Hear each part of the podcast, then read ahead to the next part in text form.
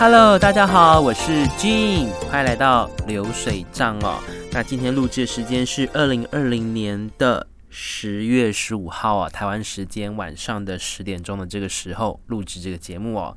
话说这个礼拜呢，流水账呢到底记录什么样的生活呢？首先第一个就想要跟大家讲的是，因为我有买那个 Netflix 的账号嘛，然后我是跟我家人一起分享的，然后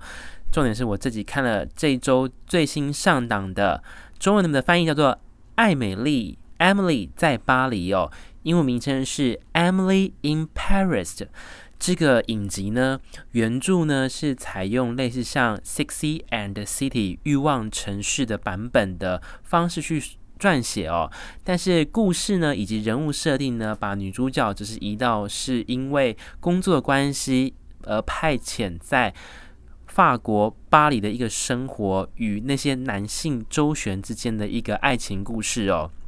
说实在的，我记得当年我小的时候，或是大学的时候，看到了这个美国的 HBO 的《Sex and City》哦，它确实启发了我人生很多与两性交往的关系哦。虽然我现在喜欢的是个男的，但是他当时确实给我蛮大的一个不同的感觉。那它也是一个练习英文的一个很好的影片之一哦。那今天我刚好放假两天哦，其实我放假第一天，它第一季大概出了十集左右时间哦，每一集大概平均三十到四十分中，我一口气呢就把十集第一季全部看完了。Netflix 真的太可怕，因为这一集我是觉得很好看，毕竟我还是喜欢这种有一点，尤其是我单身这么久了，对爱情这么渴望的我，剧中这个男性呢，就是 Gabriel，真的是非常的可口哦。但是他许多行径我是不太不太能够认同的哦。难道法国人都可以就是有了正牌的伴侣之外呢，还可以兼偷吃吗？这个我不太能够认同这样的看法哦。这但是故事是相当的紧凑精彩的，也没有拖泥带水。重点是他把法国的巴黎拍得非常非常漂亮。虽然这影集出来之后呢，上市引起不少的话题，许多法国的当地的媒体呢报道的时候，许多的法国人都认为这个可能。跟实际的状况会有点出入。有一个媒体是这样写到的哦，这个 Netflix 影集呢，把巴黎呢美化的太漂亮了，应该要多一加乐，多一加一些乐色，随地丢的乐色跟狗大便在路上哦，才会比较显得像是真正的巴黎哦。那另外也有一些部分的法国人批评，则是说，这既然影集是设定 Emily 到巴黎生活，为什么 Emily 都讲英语不认真学法语呢？我们都知道啊，法国人是相当讨厌学习英语的，一来是因为那个腔调的法语里面没有 R 的音，很难发得出来之外。二来是法国人的语言其实是蛮优美的，他们不太喜欢去讲英语。如果你到法国旅行的话，如果你会讲法语是比较好的，但如果讲英语的话，他们可能会变得不太爱理人哦。这跟民族性是有关的。所以本周的第一件事情就是，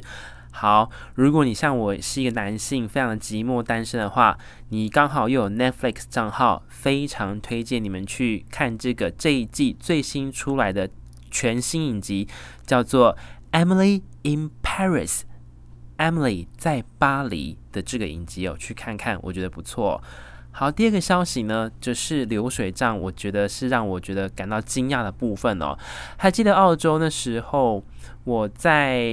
Sunny Bank 那个段期间不是失业嘛，因为就是一直没有工作，然后那时候身上的钱也是从原前原本带的五千块澳币花花花花，只剩下目前剩下大概一千八百多块澳币。其实那时候我已经决定，我可能要准备回台湾了。那时候我记得是六月份的时间吧。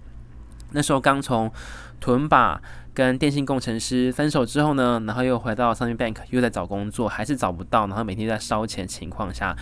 但是在这个同志交友软体的 App 上面呢，我遇到了一个卡车司机哦，卡车司机他真的很猛，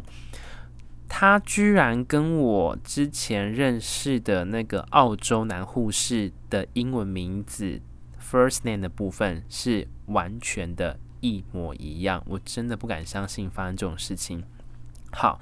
就在某一天的下午呢，回到家我其实有点累了，然后觉得今天机场生活上班真的是没有什么太多的客人，因为就是零交易嘛，我真的很悲催，我不想让账面太难看，所以我自己又掏了一百块存了悠游卡进去，表示对公司负责。嘿，我真的至少有存钱进去哦。OK，好。然后呢，我的因为我有在做澳洲打工度假的影片，虽然我已经毕业很久，但是我持续还是有在做。虽然大部分的朋友看到我脸书的账号可能会加我进去，然后他们会跑到陌生的讯息，然后就看到一个名字，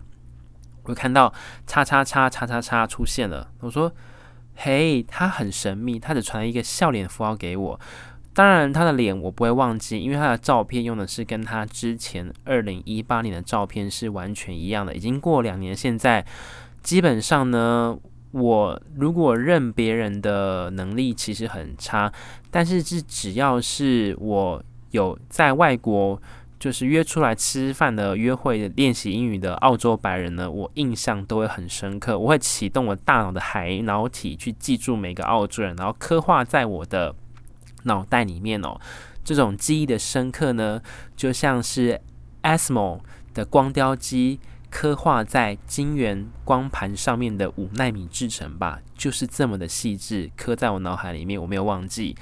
我就开始跟他聊天起来。那在聊天过程当中呢，我试着把我过去的记忆的把它呼唤出来。我想起来了，那时候不知道什么原因，我们就聊到一半的时候，我们第一次出来见面的时候呢，是在 Sunny Bank 的 Plaza 那个地方。那因为我都在 Brisbane 活动嘛，那我们有个华人区就叫 Sunny Bank 那边。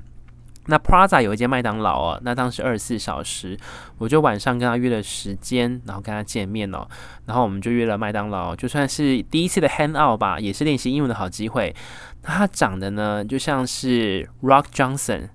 就是那个我忘记那个英文名称叫什么，就是 The Rock，就是他的体型是这样，真的很壮，然后外形真的很粗犷。如果他讲话的声音没有像我一样这么容易被认出来，可能会是一个同志或是一个 gay。他的声音就像是雷神索尔一样，非常的低沉，你完全闻不到任何的同志的感觉。他身上的味道。的汗水味也不像是同志的味道，他的声音也不像同志，他就是标准的，就是异男的形状哦。那我们都知道，就是异男忘，异男忘对我来讲就是很像异男同志，我真的是无法抗拒，就跟他聊。可是他有一个地方让我觉得会有点 shock，我觉得那时候因为一直在失业状态，他就一直每就是他我约出来两次，他每次约出来都问我说要不要今天去去他的家吧，就是。各位观众，我们今天要讲黄色的东西喽，所以你车上如果有小朋友的话呢，好了，你这个 podcast 要先按暂停，或是先按关掉喽，不然车上的小朋友或是不能接受这个成人话题，可能会吓到，因为我们即将要开车了，要开车了，请您小心哦，一下要讲成人话题了，好。这个澳洲白人呢，因为他长得其实我觉得是蛮可口，可是他有一件事情我不太能明白，他每次见面都跟我说要不要去他的家帮他口交，可是我想说天呐，我真的是无法。虽然我知道澳洲人很直接，我很喜欢澳洲人又直又直接，然后又可以把对方横膈膜戳破的那种尺寸，可是我不得不说，在那个当时哦，我其实没有太多的就是。欲望的部分去做那件事情，因为那时候心情确实荡到了谷底。你拼命想想看，已经花了六个月的，这是自己的钱，烧了六个月的澳币的钱，然后在澳洲还是没有找到进，没有办法工作，真的是心情上面真的是无法。虽然在图文巴的时候跟电信工程师有有交往一般，可是，在上一次有提到，毕竟。那次的性的经验当中，毕竟是被他的一些行为，我真的是吓到了。所以这一次呢，到 Sunny Bank，我就告诉我自己，好，我一定要浴火凤凰，重新来哦。就像是 Phoenix 一样，化成灰烬，再重新而生。所以这次我就走改走这个民主党的保守路线呢。我就刚刚讲，想说哦，因为我现在还在等这个肉品加工厂的工作，所以我可能就是没有想要特别想要做这件事，就是做性性爱的这件事情哦。但是我觉得可以约出来聊天呐、吃东西呀、这些都是好事情。聊聊天，分享彼此的感情状况或彼此的兴趣，我觉得都是可以的。然后，但是他觉得时间很宝贵，如果能够出来的话，为什么就不能去他家呢？所以我就是三番两次拒绝他。然后我到最后，因为那时候开始有去工厂上班了，那时候我内心就想了一件事情：好，我要如何留在澳洲？既然我在这个肉品加工厂，因为这个肉品加工厂是在湾口嘛，湾口是不能符合偏远地区，所以不能集二千。我当时有想到说，好，那既然这样的话，那我干脆就跟这个澳洲人交往。如果有交往的话，那就是可以。因为结婚，然后就是可以提供这个过桥签之后，然后再申请 PR 的方式，就是留在澳洲。那我当时是想法是觉得说，这个可行性也许是可以达成的，因为毕竟呢，最近呢，我被这个 Discovery 频道的，就是到美国去结婚的这个影集呢，荼毒得很深哦。我、哦、更正一下，抱歉，是台湾有一个第四台频道叫做 TLC 哦。他有个节目名称，就是到美国去结婚，这是一个很 drama 的一个影集哦，就是讲全世界的各个民族，然后想要到美国三十三，就是九十天内要结婚，因为美国的旅游签他们好像是三个月嘛。好，我当时的想法也是这样，我就觉得说好，那我就跟他见面，我就告诉他讲说，我觉得我想要，我也很喜欢你，可是。你能给我什么样的保障？因为我的签证不可能一直留在这边。然后他就是换一种说法，那个白人就跟我说：“没关系，你先帮我口交，我如果满意就把你留下来。”这时候我不知道我内心哪里涌起来了一股正义的感觉。以前真的是没有什么羞耻心，可此时此刻，我告诉我自己：台湾的女性不能这样。我说错了，台湾的同志不能这样，我觉得不能发生这种事情，所以我那时候不知道哪来的道德感从我内心油然而生。我告诉他说，我不想要这样子，我不想要变成你的性的玩具，因为这会让我勾起我之前在图文吧的时候遇到那电信工程师逼我吞金的这种。很差的回忆在我脸上，所以每当他就是开口要叫我去他家干嘛什么之类的时候，我都是语拒绝。我刚想说，我们不能在外面咖啡聊天就好了吗？就是像是那种呃很早年的时代纯纯的爱，我们就正常的 hang out dating 不行吗？为什么每一次就是在 Sunny Bank 吃完汉堡之后，就一定要说上你的车去你家干嘛之类的？然后后来就是辗转过了三次约会之后，然后有一天在聊天，他问我说要不要周末出来，然后去他家。然后那时候我已经刚上工厂了，所以我的工作的薪水已经从第一周已经有进账八百块澳币的时候进来的时候，我已经心里面踏实了许多。可是这时候我告诉我自己，Gene，我不可以再感情用事，这时候情感要放一边，应该要以工作为优先。所以那时候呢，我就觉得我错失一个机会，我就直接把他。的这个交软体的账号直接把它封锁黑掉，就是 block 掉了，然后之后他再也找不到我了。然而呢，就是再回到刚刚前面的八分钟所提到的地方，是他在脸书上面找到我了。我真的有吓到，因为我在澳洲有几个朋友，然后呢，他们也有共同的朋友，然后我会去看他们的朋友圈。如果他们没有上锁的话，我会去澳洲白人的朋友圈看他人是哪些朋友。如果他长得很帅的话，我会故意去追踪他，或是按他按赞之类的。然后他有一个朋友还真的是就是在澳洲做那种警消的公务员之类的，我觉得还不错。然后也是。理想的结婚对象，然后也很年轻，但是我经过我调查之后，他好像比我年轻，好像低于三十五岁，所以我有点疑虑。但是他每张照片啊，我都有去按赞啊，或者 IG 去留个言之类的。然后呢，他告诉我他在脸书的这个，因为澳洲很多的那个外国人，我都有去按赞，那有些是朋友。然后他就说他在某个留言当中，他看到我的身影。他点了我的大头照进来之后，他确定我就是那个二零七年、二零一七年在教软体上面的 Jin，然后封锁了他。然后我就很镇定，就是用 Face，就是用 Facebook 跟他就是简单的寒暄聊了一个小时嘛。我就说，哎，你现在过得好不好啊？他就是简单聊一下什么之类。然后当然我有立刻加他的好友。然后他就说他不要加我好友。我就说，哦，那没有关系。就是如果这是你真的账号的话，那我觉得没有差。然后我就聊到说，他原本要来台，他已经申请好澳洲护照。要来台湾旅行，但是今年的 COVID-19 他也没有办法飞回来。那我觉得也是跟他开玩笑说，好啊，如果我真的飞到澳洲去，我们可以再跟见面，我送你台湾做的口罩。毕竟台湾做的口罩现在是比那种 LV、GUCCI 还要更值钱，因为台湾的口罩品质很好，技术优良，而且是有效能够过滤，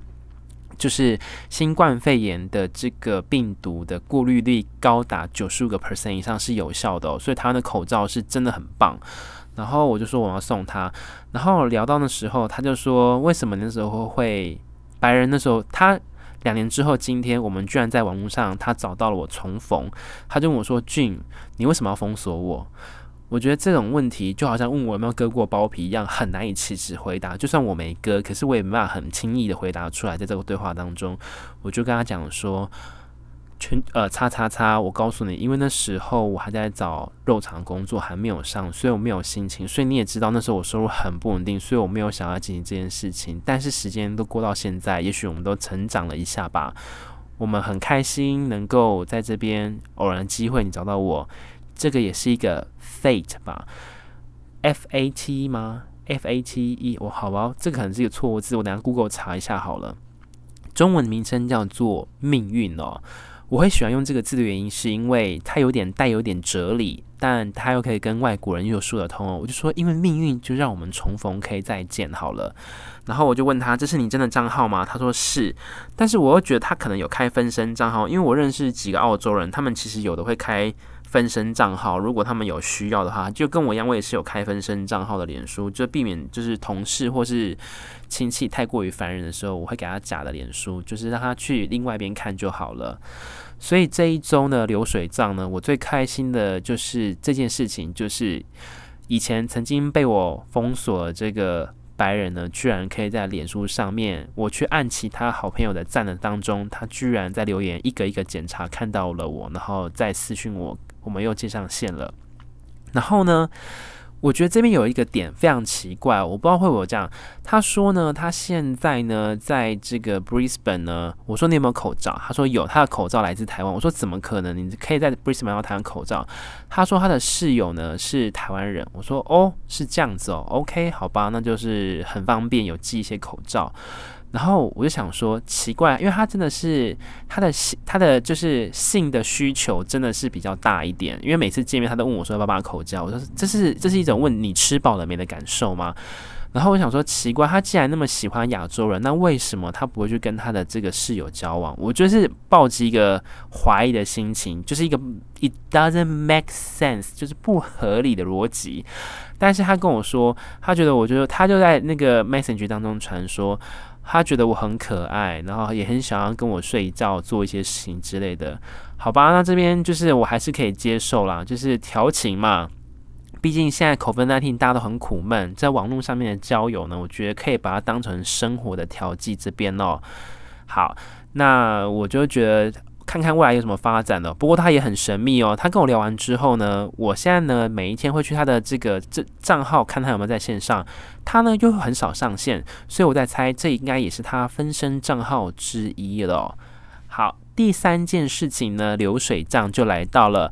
我们本周的 Hello Talk 的 App 城市哦。那我们要帮他做打广告，因为我本人呢心术非常不正。这 Hello Talk 原本是一个语言交换，比如说你会讲。英语，然后我会讲中文，然后我就选上面就会打我的选择，说我想要学英语，然后想学中文，我们就会 match 在一起。可是因为我也不想要骗别人，所以我在我的那个 Hello Talk 上面打说，哎，我是同志之类的。我很明显的跟大家讲，然后希望可以，你是外国人到台湾，你想要学习中文的话呢，那本人的中文是相当的标准哦，我是中文的。基础拥有三十五年的中文基础，可以去做发音的是没有问题。同时，那我也很想要跟外国人利用学英语的关系，然后更有进一步的交往，因为这很重要。因为你出国一定要以使用到英语哦。我有在上面 Hello Talk 看过一个男的网友跟我说，他是在台湾，他是外国人，然后在台湾教那个小朋友学习英语。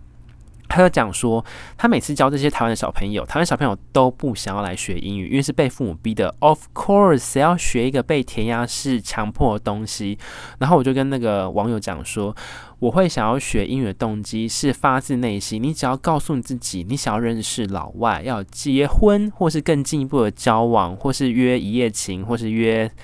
口交之类的，那你一定要用学英语，这样你才能到国外的时候。Promote yourself，把你自己外销出去。我就把这个答案跟他这样讲，但是我用了比较优雅的修辞哦。我说，如果你想要跟外国人更进一步深层的交流的时候呢，你会需要用到英语，这就是我学习的动机。但是我把交流那两个字呢，用双引号把它夸起来，可是我不知道他明不不明白这种中文的。深层的含义哦，因为其实中文跟英文一样，都有特定的用法，但表面上的字是写这样，但它其实是有另外一层的含义哦。但是我不确定这个外国人在台湾这个上面他看不懂，看不看得懂我的背后的含义，但是他应该很明明显知道，因为毕竟我平常就写的比较跟一般人不太一样。那就回到 Brisbane 认识的这个另外一个白人哦，我觉得好，还是跟上次一样。他这一周呢，就是到了 Brisbane 东方深层的内陆去出差了。然后他告诉我，他现在要早点睡，我就 OK，也跟他聊了一下。然后他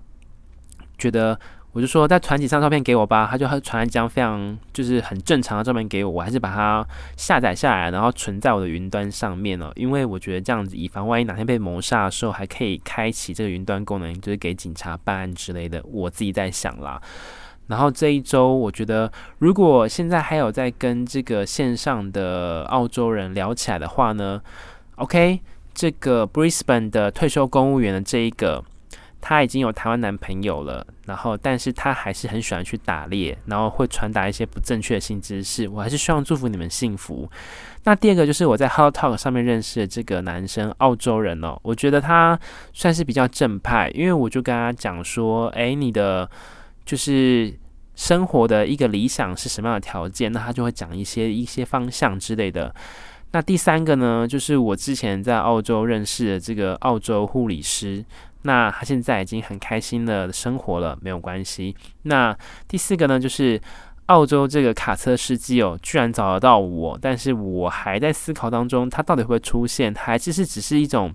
征信社的那种感觉，说 “Come on，我找到你了！你居然两年前封锁我，然后我现在找到你的俊逃不过我手掌。好啦，他还是有点点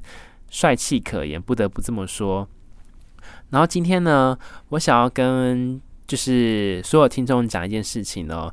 那我的父亲呢，其实是出于关爱，然后今天晚上就又打电话跟我说：“哎，君，这两天你不是放假吗？为什么不出去？哎，你们公司学妹不是单身吗？为什么不邀她出去？然后你为什么不去认识女生之类的？然后到这种时候，我都在讲说：哦，好啦好啦，再研究再研究。但是我不想跟我父亲讲说，其实我同志，因为父亲毕竟年纪已高，我觉得如果讲我是同志的话，父亲可能就心脏会。”受不了之类的，所以我觉得到现在还是低调，导致于我为什么会想要认识外国的白人，原因是因为我告诉我自己，呃，我离开台湾的话，那与父母亲距离很遥远，那就会有天然的这个保护作用，就避免这些冲突。我觉得是一个很好的方法。二来是因为我觉得我自己的个性在台湾非常不适合的原因，是因为。台湾人很喜欢问一些非常极度隐私的问题哦，那不管是工作上啊，还是私底下，就常常会问一些让人觉得不知所云的事情。我觉得外国人工作跟私底下是分很开的，所以比如说我现在这两天在休假，我就不会接到公司的电话。如果我在澳洲的话，不会接到什么任何的讯息、消息之类。可是，在台湾的话呢，基本上呢，工作呢就是二十四小时，除非你真正的睡死了，你没办法看赖。可是，在台湾的工作文化当中，就是赖是一定得回，这是没有办法，这是我们亚洲人对工作负责的一个样的一个心情哦。但我很想跟我父亲讲说，爸，如果真的哪一天。我要结婚的话，我希望那个女生很有钱，然后很丑很老没有关系。如果最好不要生小孩，我觉得没有关系。那如果我真的要步入这一个这一个最悲剧的结果的话，好，那我愿意跟一个女生结婚。但是我会跟那个女生结婚的时候，我会跟她讲一句话。亲爱的，你放心，我绝对不会跟女生发生外遇。我这一生当中只会认识你一个女生，不会跟其他女人发生任何性行为，请你放心。我也希望你非常的有钱，这样的话我就不用烦恼我的下半生的任何问题了。所以，因为我知道我爸的有个朋友，他就是非常聪明，他女儿他们全家都是移民美国人啦，非常有钱就对了。然后呢，他有一个女人，我觉得应该这样讲说，他个性比较强势，但是他帮他找一个女男生，就是很匹配，他们两个个性就是互非常的 match，所以我告诉我自己，好，假设我喜欢男生好了，可是我有一天因为台湾的社会氛围，我逼不得我一定要结婚的话，那我只能找一个女生结婚。我希望那个女生你也很有钱，然后呢，你也不想要小孩，但是我会非常的做好这个好好先生的这个应有的义务跟行为，我都会保守好哦。但是我不想要落到这一步，所以我这个流水账还是希望过未来如果有做到。可能超过一百集的话呢，搞不好就会有一个更好的发展，就是说，哎，我终于移民或是嫁到外国人之类的故事吧。好的，今天 Podcast 呢又到了留到了二十五分钟的时间，谢谢你今天的收听，我们下次空中再相见了，拜拜。